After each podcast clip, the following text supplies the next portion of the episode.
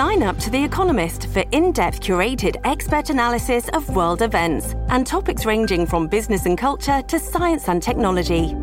You'll get the weekly digital edition, online only articles, curated newsletters on politics, the markets, science, culture, and China, and full access to The Economist Podcast Plus. The Economist is independent journalism for independent thinking. Go to economist.com and get your first month free. Cats at Night. Now, here's John Catsimatidis. This is Cats at Night. Uh, John Catsimatidis here, and the number one show at 5 o'clock. We have exceeded, exceeded, have soared at warp speed above all our other competition uh, and non competition. And, well, you know, and uh, we have uh, two common sense people in the uh, studio today. We have a common sense Democrat, Judge uh, Richard Weinberg, and we have Congressman Peter King and uh, one common sense guy. Thank you, John. Great to be here. And how is, uh, have you collected all the rent from King's Plaza? I'm working on it. Kings Plaza. also, I'm trying to uh, put uh, congestion price tolls on Kings Highway so I can maybe make some money, like the MTA is trying to do. Sounds good. Lydia, who do we have today? We have a fantastic show for everyone today. We'll be talking to Dr. Peter Michalos. Obviously, he's going to have some breaking news you don't want to miss. Amir Korangy with The Real Deal, which is basically the Bible when it comes to real estate. Ambassador John Bolton, he'll tell us the latest on Iran and Putin and Ukraine. Charlie Gasparino, he'll tell us everything that's going on with the stock market rebounding from the lowest levels since 2020. But first on the line, we have Bill O'Reilly. He's a journalist, he's a historian, he's a former professor, he's a for- journalist, a local reporter, you name it, TV host. And his latest book, Killing the Legends, the uh, lethal danger of celebrity is uh, killing its way up Al- the. Also, a college football player. Oh, that's right. College football player. He is very tall. 19 million books sold so far in his Killing series. Welcome back to Cats at Night. So, Killing the Legends, how well is it doing? Pretty well. We're happy with the uh, reception. Um, you never know about these things, but it's a different book. Um, we're going to get a different audience. Uh, the people who like history will read it because it's cultural history, and then we're trying to get you know expand into people who like these three people, John Lennon, Elvis Presley, and Muhammad Ali, and want to know more about them. So right now, and it's very kind of you to mention the book on WABC. Um, right now, we're doing very, very well. I've had 18 number one bestsellers. We hope this will open at 19. Well, congratulations. So let's talk about the Cuomo comeback. So we've got Chris Cuomo. He starts his new show tonight on News Nation. You got Andrew Cuomo. He's about to start a new podcast. What do you make of it? Will the public be receptive to the Cuomo brothers? Will will, will we see more Cuomo sexuals? I hope not. That frightens me. you're, you're not alone. Remember that? Yeah. Remember that people were like in love with him? Uh, I I don't know any of those people. I think they probably were all up in the uh, Binghamton area. Um, but anyway, look, uh, I'm going to be on Chris Cuomo's News Nation show a week from tomorrow. He asked me to do it, and I've known him for a long time. There's no reason not to. Obviously, I got Killing the Legends to promote, and uh, I don't have anything against him, Chris Cuomo personally. I did say it's just going to be me and you, though. I don't want any shenanigans. I don't want any, uh, you know, outside stuff. So, um, but if you want to do that, we can do it. So I'm going to go on his program next Tuesday. Wow. Uh, as for his brother, the former governor, look, he's got a lot of money, um, a lot of campaign money unspent. He wants to run for governor in four years. No doubt he does. So he's going to rebuild the stair steps and hope that people uh, don't hold the accusations against him. And if I were him, I'd probably do the same thing. Well, I mean, uh, uh, it's uh, Andrew Cuomo. Look, uh, I think uh, uh, so, some people got him from the top. What do you think, uh, Bill O'Reilly? I do. I think that uh, he made a lot of enemies, and uh, the enemies said, you know, we got him. We can get him. I've said uh, what I've said to friends, and this is the first time, first time I'll be saying it publicly, is I think the White House was scared of competition in 2024 because Andrew Cuomo That's was right. talking about possibly running for president, vice well, president. Well, it wasn't him. The whole media was saying they wanted him to be the next Democratic uh, and, uh, candidate then, for president. Uh, and I think the White House made a decision. We don't need more competition. Also, when the time came, Andrew had no friends to fall back on. He had no friends. But you know, you nobody through, in nobody in Washington defended him. Nobody in Albany defended. him. And yet, when you look at Letitia James' report, there's very little layer of substance about warrant removing a duly elected governor. Tish James just seems to be on the warpath to go against just like personal people. I mean, who goes? I mean, we were talking about this judge. Like, who goes on a platform of you know being yeah, elected? Was, look, I I think your point's well taken the fact that she campaigned for the position of Attorney General of the state of New York on a platform of I'm going after Donald Trump, I will find a crime, I thought was reprehensible. And then she went after Andrew Cuomo. So let me ask you this, Bill O'Reilly. So Andrew Cuomo, I think, called me crazy that if we were to talk to Governor, former Governor Cuomo and say to him, look at the stats, look what's going on with the crime wave going on in New York State. I think he wouldn't be burying his head in the sand like Kathy Hochul is trying to do right now and blame the judges for not comprehending the changes that she supposedly made to the bail reform law. Bill O'Reilly, what do you think? Five years ago, I would have said, I agree with you. But Cuomo sold every principle he had out, almost like Joe Biden. Mm. Um, five years ago, Andrew Cuomo, as governor, would have been appalled by the collapse of the criminal justice system in New York State. Now, uh, progressives uh, controlled him. And you know what? There's a, Machiavelli, a quote from Machiavelli: "If you're going to dine with the devil, mm. bring a long spoon." Because he'll turn on you, and that's mm. exactly what happened to Cuomo. Yes, he remember he signed that bill. He signed the bill as governor. Yeah, the no bail law. Right. But he wouldn't have signed it five years ago. Exactly. It's just like the abortion for any reason at any time. He wouldn't have signed that six years ago. Um, but he caved and he gave the progressives everything they wanted. But Cuomo himself did two things that uh, were terrible. Number one, the nursing home COVID stuff. Yep. And then he tried to say he didn't do it, and he did it. Uh, and number two, writing the book using New York State personnel and getting what five million dollars for it. Is that what he got? Five million? Yes, that's about right. And Bill, it was bad enough he did it, but do, uh, doing it during the height of a pandemic was, uh, to me, just added yeah, to he it. Exploited, exploited the situation in every way, uh, and those things are on his resume. Um, but as a technician, far and away better than Kathy Hochul, who doesn't really know what she's doing. And I say that literally. That's right. The woman is incompetent. She can't think about unintended consequences of, say, the commuter tax, the uh, congestion, congestion pricing. Thing. It's a tax. Yeah, she she doesn't know and doesn't care. All right, how much havoc that's going to wreak on New York City. It's going to be blood in the streets if that ever gets through. She doesn't care. Cuomo would. Cuomo would know. He, you know, a much smarter individual. But when you sell out all your principles, i.e., Joe Biden, every single principle he ever held, he sold it out for fame and power. And that's what I write about, ironically, in Killing the Legends. Yeah. When you sell your life out, bad things are going to happen. Speaking of bad choices that Biden made, how about uh, Vice President Harris? She's talking about equity and distribution of uh, aid assistance for hurricane victims, and there's no difference between North and South Korea. What do you say about that, Bill? What am I going to say about Kamala Harris? Mm-hmm. I mean, number one, fasten your seatbelt. She's a affirmative action hire. Yeah. Biden doesn't even like her, uh, but they brought her in because she checked the boxes. Number two, the woman's frame of reference, particularly abroad, is zero. Number three, her interest in problem solving is below zero. Remember, she's in charge of, the border. The border. Okay?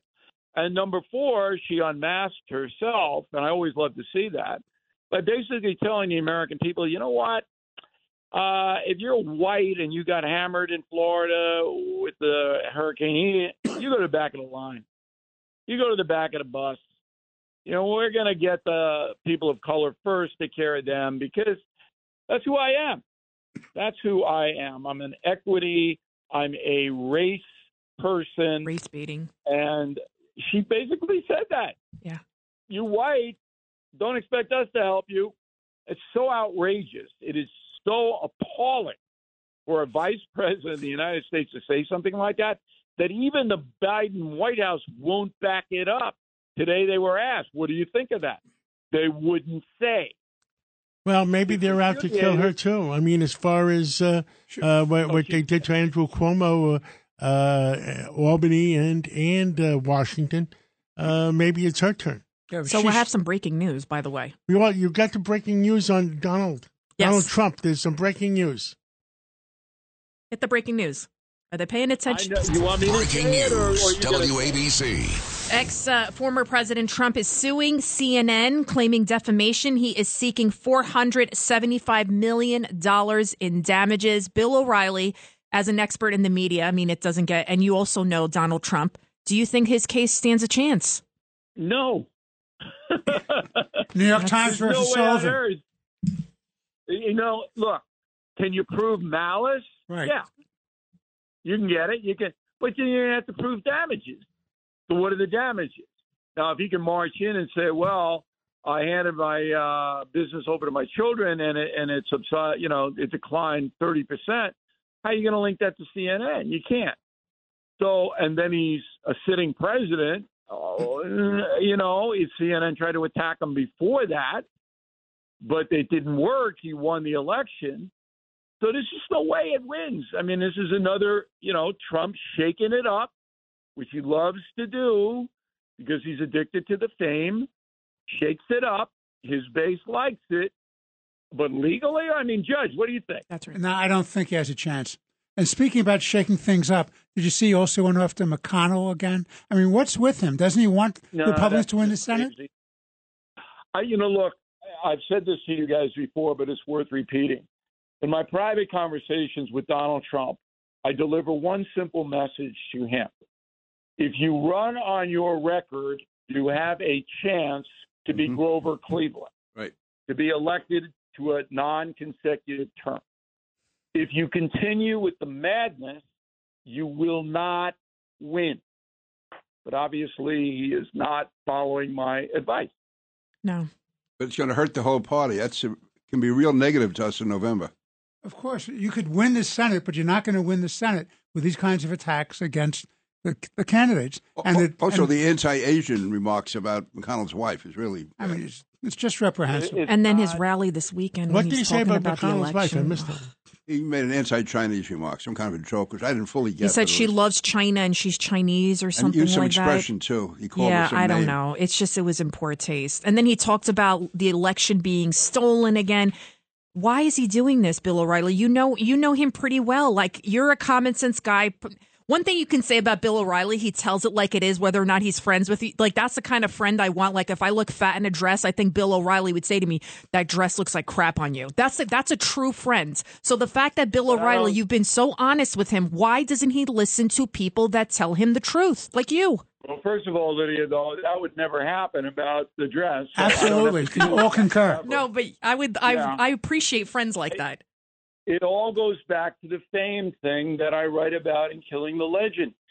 He's addicted to it. He has to be on the front page every day. And, you know, there might be a little method to the madness here because this Hatchet book with Maggie Haberman comes out tomorrow. So to to uh, get attention away from that, he then becomes a bigger story than Maggie Haberman. You see what I mean? Mm-hmm. By saying, "Oh, I'm going to sue CNN," so he gets into the headlines on offense rather than being on defense with Haberman. But Haberman hates him Mm-hmm. hates him and was wrong on every part of Russian collusion writing in the New York Times. Yet he grants Haberman three interviews for this stupid book. Why on earth would you do that? And the answer is because he always has to be the center of attention. And Bill- oh, when Bill, you know that- have that compulsion, it will eventually destroy you. The Maggie Haberman Donald Trump relationship warrants a book in itself. They go back to in New York. You're right. And he would call her all times for stories. She goes after him. They sort of feed off each other. It's And if she had this incredible news as a journalist, why did she hold on to it until she released a book? So that makes me kind of question things. Well, Uh, that's so ridiculous. I can't even tell you. But this fame thing, this power thing, this is powerful, more powerful than any narcotic. You, if that Yeah. gets a hold of you, you are in trouble. And that's the killing the legends thing, which extends to both Biden and Trump. And the reason that Biden sold out every principle he ever had was because he wanted to be president and he didn't care about abortion or crime or taxes. All the things that he had championed in the Senate, he turned his back on because Bill- he knew the pathway was through the progressive precincts. Bill O'Reilly, we're out of time. Tell us what you're going to talk about at 9 o'clock tonight on WABCRadio.com and 770 on your dial. Okay, you ready for this? Yes. I want drug addicts to be punished. Mm-hmm. Well, That's drug addicts. Uh, I'm- I'm- uh, I'm President Trump on my on my interview last week says each uh, the average drug pusher kills 500 human beings during his lifetime, and they should get they they should be executed. All right, there's Why a difference are we between letting a user and a people run pusher. wild? Why are we letting them letting them run wild, both pushers and users? Why? Somebody's trying to change America, uh, Bill O'Reilly. Sense. That'll be on Common Sense tonight. I'll be listening. Nine o'clock Okay, to ten o'clock. having me. Bill O'Reilly uh, on WABCRadio.com, seven seventy on your dial, or uh, what else do we? WLIR, and on your iPhone, seventy seven WABC. Let's take a break, and we're going to come back with Charlie Gasparino. My God, what a roller coaster in the markets! It's Cats at Night on the Red Apple Podcast Network. Well, we're back. And what the heck is going on in the markets? I mean, it's down a thousand, up a thousand, down 800, up 800. Well, this is one of the smartest guys I know, and he works for Fox News. Uh, we have with us Charlie Gasparino. Charlie, what the heck is going on? Well, I think a couple positive developments. And I won't give you any more Brooklyn words. Okay. what did we talk about last time? The shaft or something The like pipes. The Something pipe, like taking the Uh, pipe. that was- Oh, my that? Um, But Get- to get Congressman explain to King's you what it face. meant, they, they to knock out somebody, they used to take the steam pipe and stick it up his mouth or something. oh the my God. tailpipe, yeah. You people from Brooklyn. Oh, my God. Um, very scary. Some Uh, of us are very nice, Charlie. my wife's from Brooklyn. I know all about it. Um, well, I mean, here's the thing, John. The we, you know, I, I think over the weekend and like and, and towards the end of last week and through the weekend, people were really worried that a, a major investment bank was going to go belly up and cause something along, the lines of what Lehman did um, back in 2008. Um, I think most of the big firms and banks, I'm talking about J.P. Morgan, Goldman Sachs, Morgan Stanley, they went out, they looked at their their um, their counterparty uh, sort of risk when with that bank that people were talking about. That's Credit Suisse, the big uh, uh, Swiss bank, ba- Swiss-based bank, and they found that um, not only that they found that their their their, counterparty risk was manageable, but not only that that the the problems that Credit Suisse has is not as dire as the social media commentary thought.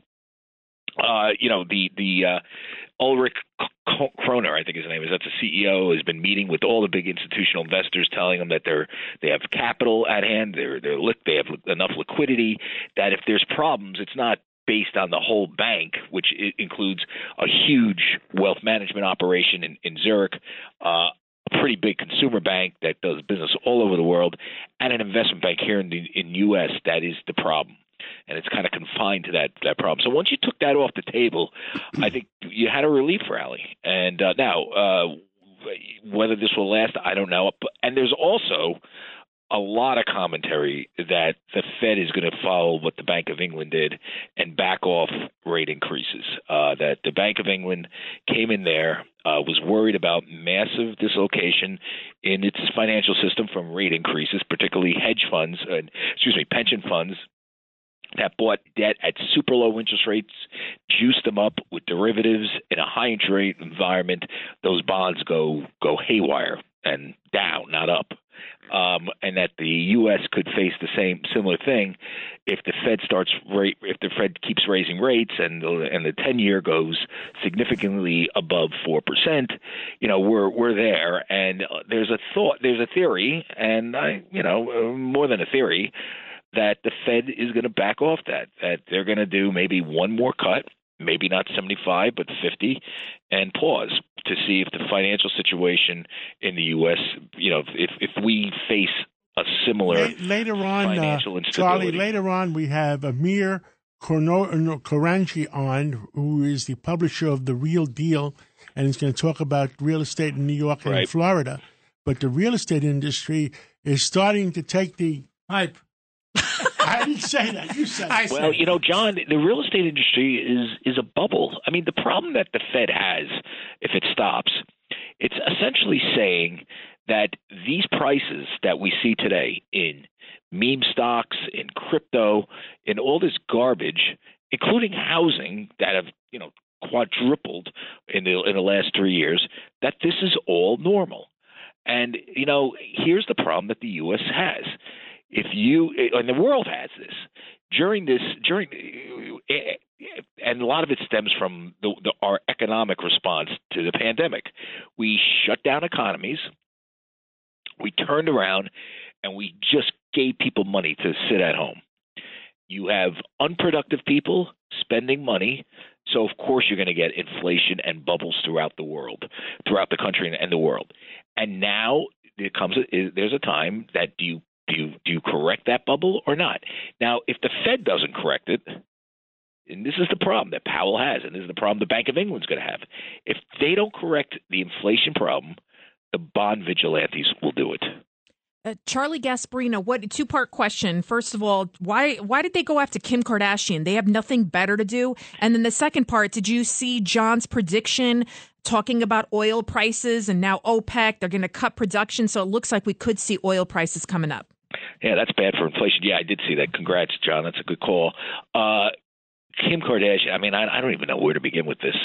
Uh, I, I'm not like some sort of. I, I I know very little about her um, her business, but her business is literally to sell anything that moves with her name on it, right? So if she puts an ad out there about crypto, you know that she's like behind it, isn't it? I mean, isn't it like it's like uh, you know, it's it's it's almost disclosed, and what they got her on seems like such nonsense that the Securities Exchange Commission, in in the middle of this insanity that we have going on in the markets, is worried about her.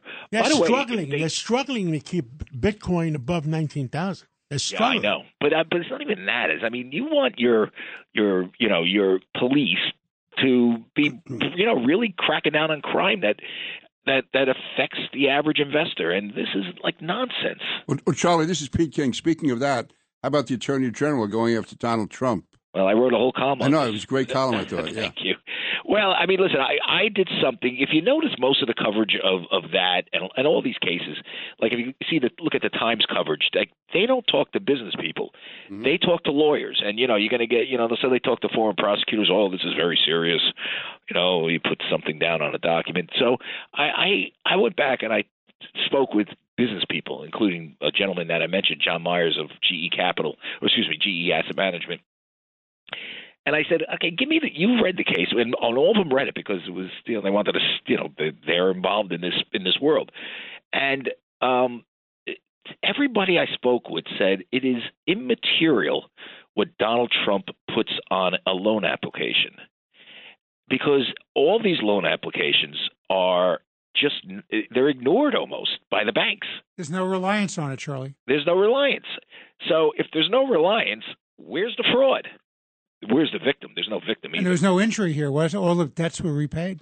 and that's the other problem. You know, if you look look at the coverage, I mean, he paid a lot of this stuff back. He got other loans. I mean, you know, you got to ask yourself why is the attorney general of this state wasting time with this when there's no victim? And you know, it's very because hard. she's trying to fulfill a campaign promise. Well, here's the thing. It's very hard not to come to the conclusion, and um, maybe she's a very nice lady. I don't know anything about her. I don't know her. That she's a political hack, and here's why. If you notice what she did with Cuomo, okay, she, she is a very nice lady. I, I do know her. She is a very nice lady. But uh, we just had a discussion with Bill O'Reilly. I'm not sure if you heard, but uh, some of the word that's out is that shot against Andrew Cuomo was called by the White House.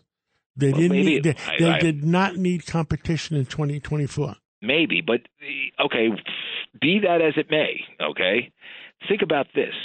She's running against the guy, and she uses her office's power to put out some report about how bad of a guy he is while she's about to run against the guy. I mean, I, I the conflicts of interest are are off the charts. And the only At the reason very that report least, she meant should have given it anything- to she should have given it to Morgenthau or some I don't know, you know, an, an independent counsel. Where is Who the Morgenthau when we need him now? Yeah. You know, oh, that's uh, right. I Charlie, on that, you know, the only reason that report meant anything is because you know the office of the attorney general did it. Other than that, you know, if that was a newspaper column, people would have passed right over it. Yeah. Right, I mean- right. And the other thing with with the Cuomo stuff Yep. is I'm not not a fanboy of his, but where's the criminal charges against him? There isn't any. They tried. They tried. They, he, he kissed a he kissed a girl on the cheek in an Italian wedding. well, thank you, Charlie Gasparino, and we got to take a break, and we'll talk to you again real soon. Anytime, John. Uh, let's take uh, the break, and we're also going to hear Lou Dobbs and get his opinion of what the heck is going on. This is Cats at Night on the Red Apple Podcast Network. This is John Catsimatidis. We're back. And we, we talked about the financial community. We talked about with Bill O'Reilly so many things. Well, right now we have uh, former Ambassador John Bolton. And my God, what's going on i- in Europe? What's going on with Russia? What's going on with Ukraine? Only he can And tell us. And Iran. And Iran. Oh, my God. Uh, Ambassador, can I sleep at night? well, I tell you, it's uh, it, it's it's definitely getting uh, much more uh, dangerous. I think in Ukraine uh, uh, for uh, certainly for Russia, which, whose forces are still in retreat, but but for the rest of us, given Putin's threat to use nuclear weapons, you know, we've talked about this over the past several months, and uh, my feeling has been that Putin is is is just bluffing when it comes to nuclear weapons, except at the point when Ukrainians may be about to enter Russian territory and the Russian military is just in complete uh, collapse, fleeing back toward the Russian border. Uh, you know, by supposedly annexing these four Ukrainian provinces, Putin has now put Ukrainians inside Russia by his definition in some of the four provinces. And continued reports today in both the south and the north uh, indicate continued Russian retreat. So I think the military situation, from all we can tell publicly, uh, is deteriorating for Russia, deteriorating again, and deteriorating at a faster rate. So, to the extent that Putin feels his domestic political position is now very much in danger, and I think it's in more danger even than the last time we talked, more more in danger than any point since the invasion. Uh, I think uh, it, it follows uh, from my earlier logic that, that we're now closer to him actually doing something with a nuclear weapon. Still not there yet, but I, I think I think our planning really needs to proceed. I understand that's what the Biden administration is doing. I think it's very important to think about this. John, John, this is Pete King. Is there any chance you see that the military or the intelligence people in Russia could ease uh, Putin out? Well, if there's going to be a change of, of government, that's what's going to happen. I think you're exactly right. Uh, you know, there's no there's no civilian constitutional mechanism really that can get Putin out. E- even back in communist days, there was a Politburo that could tell Nikita Khrushchev after the Cuban Missile Crisis, for example, it was time to retire. They, they don't have that now. It's just Putin and his friends. That's the government. So if there's going to be uh, regime change in Russia in the first instance in, in the next 60 days, it will come from exactly where you identified somebody in the military, somebody in the uh, intelligence or other security services who says this is a disaster for Russia and we've got to stop it. That that's where regime change will come. John, talking about a regime change in, in Iran, I think I, I guess it was back in 2009. There were those massive demonstrations, and a number of us felt that the Obama administration should have done more. Now, how do you compare that to what's happening today in Iran? Can we get more involved without giving anything away? Uh, where do you see this leading? Well, I think these demonstrations, on top of the existing economic dissatisfaction, which is very widespread all across the country, uh, this is the most threatening period for the Ayatollahs than at any point since their revolution in 1979. Thing about the 2009 demonstrations, they were concentrated in Tehran, one or two other big cities. the people in the streets were the privileged middle class uh, who knew the election had been fraudulently conducted, uh, and they were put down by the Basiji militia. Uh, what I'm what I'm hearing, and these reports are anecdotal and scattered, is that there may be signs that the Iranian military, uh, the regular military, is splitting from the Revolutionary Guard, seeing what's happening, seeing the repression against the demonstrations uh, occasioned by the murder of this uh, young woman, Masih uh, Alina, for violating the guidelines of the morality police. And so I think it's these demonstrations are very significant. They're across the country, and they're on top of existing uh, dissatisfaction for other reasons. Well, John, isn't that I all the more reason? A real crisis. Isn't that all the more reason why we should not get involved in going back into a nuclear deal with Iran at this time? A hundred percent. I don't see how the Biden administration, I don't see how even the Biden administration at this point can possibly contemplate going back into the nuclear deal. And I think we have to be open to helping the dissidents in Iran. It does not mean military force. Uh, you know, I think we should help the dissidents in Russia too. It does not mean military force. It means assisting them with communications, providing some resources, getting getting them the ability to coordinate internally. They're they're the ones on the scene.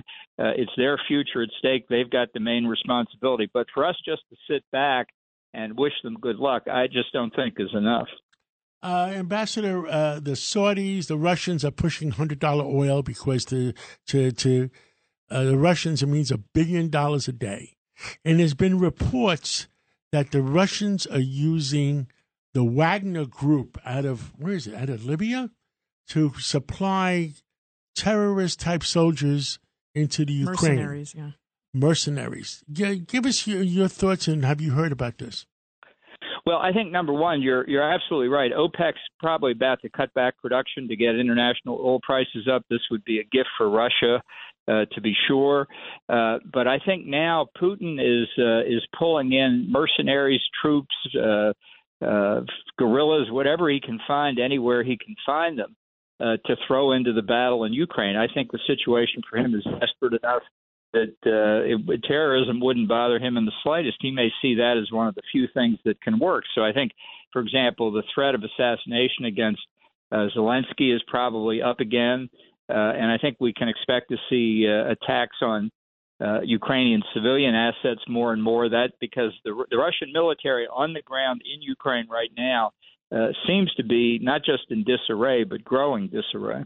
Ambassador Bolton, quick question. Elon Musk, this is his first time kind of weighing in on Ukraine. He's suggesting that Ukraine should be neutral in Russia's war. And in an approach to peace, he says that Crimea should be formally part of Russia and Ukraine's ambassador to Germany weighed in and gave some not so nice comment back to Elon Musk. What do you make uh, of, of Elon Musk even suggesting something like this, Ambassador Bolton?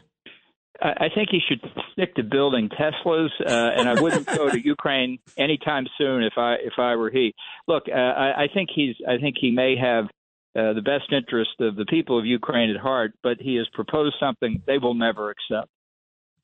Ambassador, uh, thank you so much for coming on, and uh, we'll have you on again real soon because the American people deserve to know what the heck is going on. Well, thank you. Glad to do it. Thank you. Our next guest, uh, well, we went to the the, the East uh, Europe, and we went to uh, Ukraine, Russia. Now let's come back to New York and Florida. With us today is Amir Khashoggi. Korangy. Hi. How, Hi, tell John, me the how are pronunciation of your last name. Korangy. Korangy, Amir Korangy, Yes. the publisher of The Real Deal, which is like the Bible of the real estate industry It's the real deal. It's the, real, deal. is the real deal. And That's right. uh, Amir, we'd like to know, maybe get an update what's going on in real estate in New York, and give us an update of what you hear was going on in in Florida, wherever you'd like to start first. Well, I feel like uh, you know uh, you can't have a New York story without Miami right now because in the last two and a half years, you know that city has transformed itself to, you know, a part-time playground from a part-time playground to a full-time destination for a lot of people, and it's not. Uh, it's not the usual crowd that you expect to move to places. These are people who, who are who have a lot of disposable income, Uh, they're not the you know bring us you're tired and you're poor. The people who are leaving New York to go to Miami are you know they're the guys with the, on the high tax bracket. I mean I'm sure John you have a lot of your friends who've moved down there, and a lot of companies are moving down there too, and you know, getting an incredible amount of commercial office space down there. That's changed uh, the whole dynamic there. And it's you know, right now you don't have Miami developers, you have the New York developers who want to be down in Miami to develop because those are the people who are really building there. You have your big Miami guys who are still doing a lot of work, but they are competing with New York money to uh, build in their own cities. They're in deep crap. well, yeah. there's well, right a lot now, of New York money are, uh, headed down that, that way. Uh, give us an update of uh, New York. I mean, give us the pulse. Uh, the interest rates are going to the moon. Uh, what's going right. on with developers? Uh, people don't want to ride the subways because there's still a lot of crime. Give us your pulse. Well, I mean, you the city went through such a, a, you know fluctuation the last couple of days. There was like some real wild swings, uh, you know, from when the pandemic happened to how we came out of the pandemic, and now what we have to deal with just internationally. I mean, New York City is a very international city, as you know, and in the past, no matter what's happened, there was always this influx of international money that came in to sort of uh, buoy the market. But right now, with the dollar where it is, the dollar is very strong, which is you know, uh, makes investment from other countries into places like New York uh, very difficult because everything's become so much more expensive for people. Unless you're an oligarch and you just want to get your cash out of uh, Russia, no matter at what expense. But um, but you know, for most, the international money has really slowed down uh, for New York. And you know, the rents went up so high, and some people took, you know, some landlords took a lot of advantage from that, and they increased their rents very high, and that that really hurt the market. Uh, you know, John, as you know, because it really uh, it really pushed people to either like decide to leave the city because it just was not as affordable. I mean, your one bedrooms on average went up what 27 percent or something. That's significant. I mean, they say that number is slightly lower, but even the lower number was uh, very high to begin with. So I don't think that was great for the city. But you know, the government didn't help by uh, you know, enforcing the rent regulations that they did in 2018-19, which really killed the multifamily business in New York. And all of that money, which was a huge part of the New York City tax base, left the city. I mean, I was just in Texas. I was telling you last week. I was uh, I was just in Texas for a month and uh, you know I really wanted to get a lay of the land there. The real deal is expanding there because there's a lot of uh, business and transactions. And uh, well, they're either going, to Texas or they're going to Florida. I mean, uh, it's a new 100%. promised land. Yeah, and you know, so all of that money that was that would normally stay within New York because you just get better. You know, the deals are bigger. You can, uh, you know, you can out, you can put more uh, money into deals. It's a lot easier for people to do it in New York. But when they change those rent policies for the affordable housing stuff, um, they really pushed a lot of investment out of the city. And even the apartments that are in the city, you have 50,000 apartments that we know of, that we know of that landlords choose to remove from the market. So you got 50,000. Imagine how many more there really are where landlords are like, you know what, I don't want to deal with the BS. I don't want to deal with the BS. I'd rather not rent it, wait for the market to come back around, or figure something to do with these apartments. But imagine if you could just put those 50,000 apartments back in the market that's existing. These are not apartments you have to build. These are existing apartments that landlords choose to remove from the market because they don't want to deal with, uh, you know, the rent regulation. Amir, what's going to happen to the construction industry in New York? There's no 421A uh, to for tax abatements or anything like that to incentivize investment. And uh, when I talked to one of the banks here today about a construction loan, they, the number was at seven or eight percent. Hmm.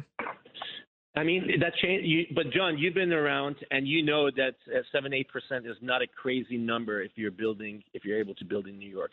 But I mean, you, you know, you're a builder. It, has it changed the, the way you're? I've been borrowing at three percent.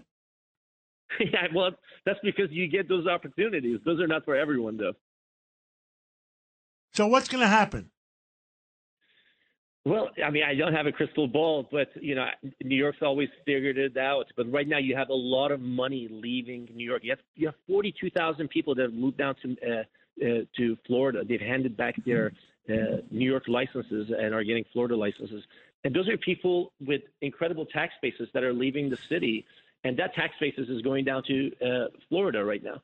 And, uh, you know, it's, it's and they Miami just reduced their taxes. They have Well- so much money coming in there that they the, the city of Miami reduced their taxes Amir. recently on top of everything else uh, they got going on. It's Judge Richard Weinberg. John and I and some other people met with the mayor of uh, Miami, Suarez. Oh, he's last- great. He's That's great. exactly right. And what he's doing is he's showing us he's for law and order, he's for uh, deregulation, he's for low taxes. He encourages entrepreneurial and development. He's a Uh, common what, what sense did guy. the- Governor DeSantis say uh, the other day? He says, "Don't you dare loot.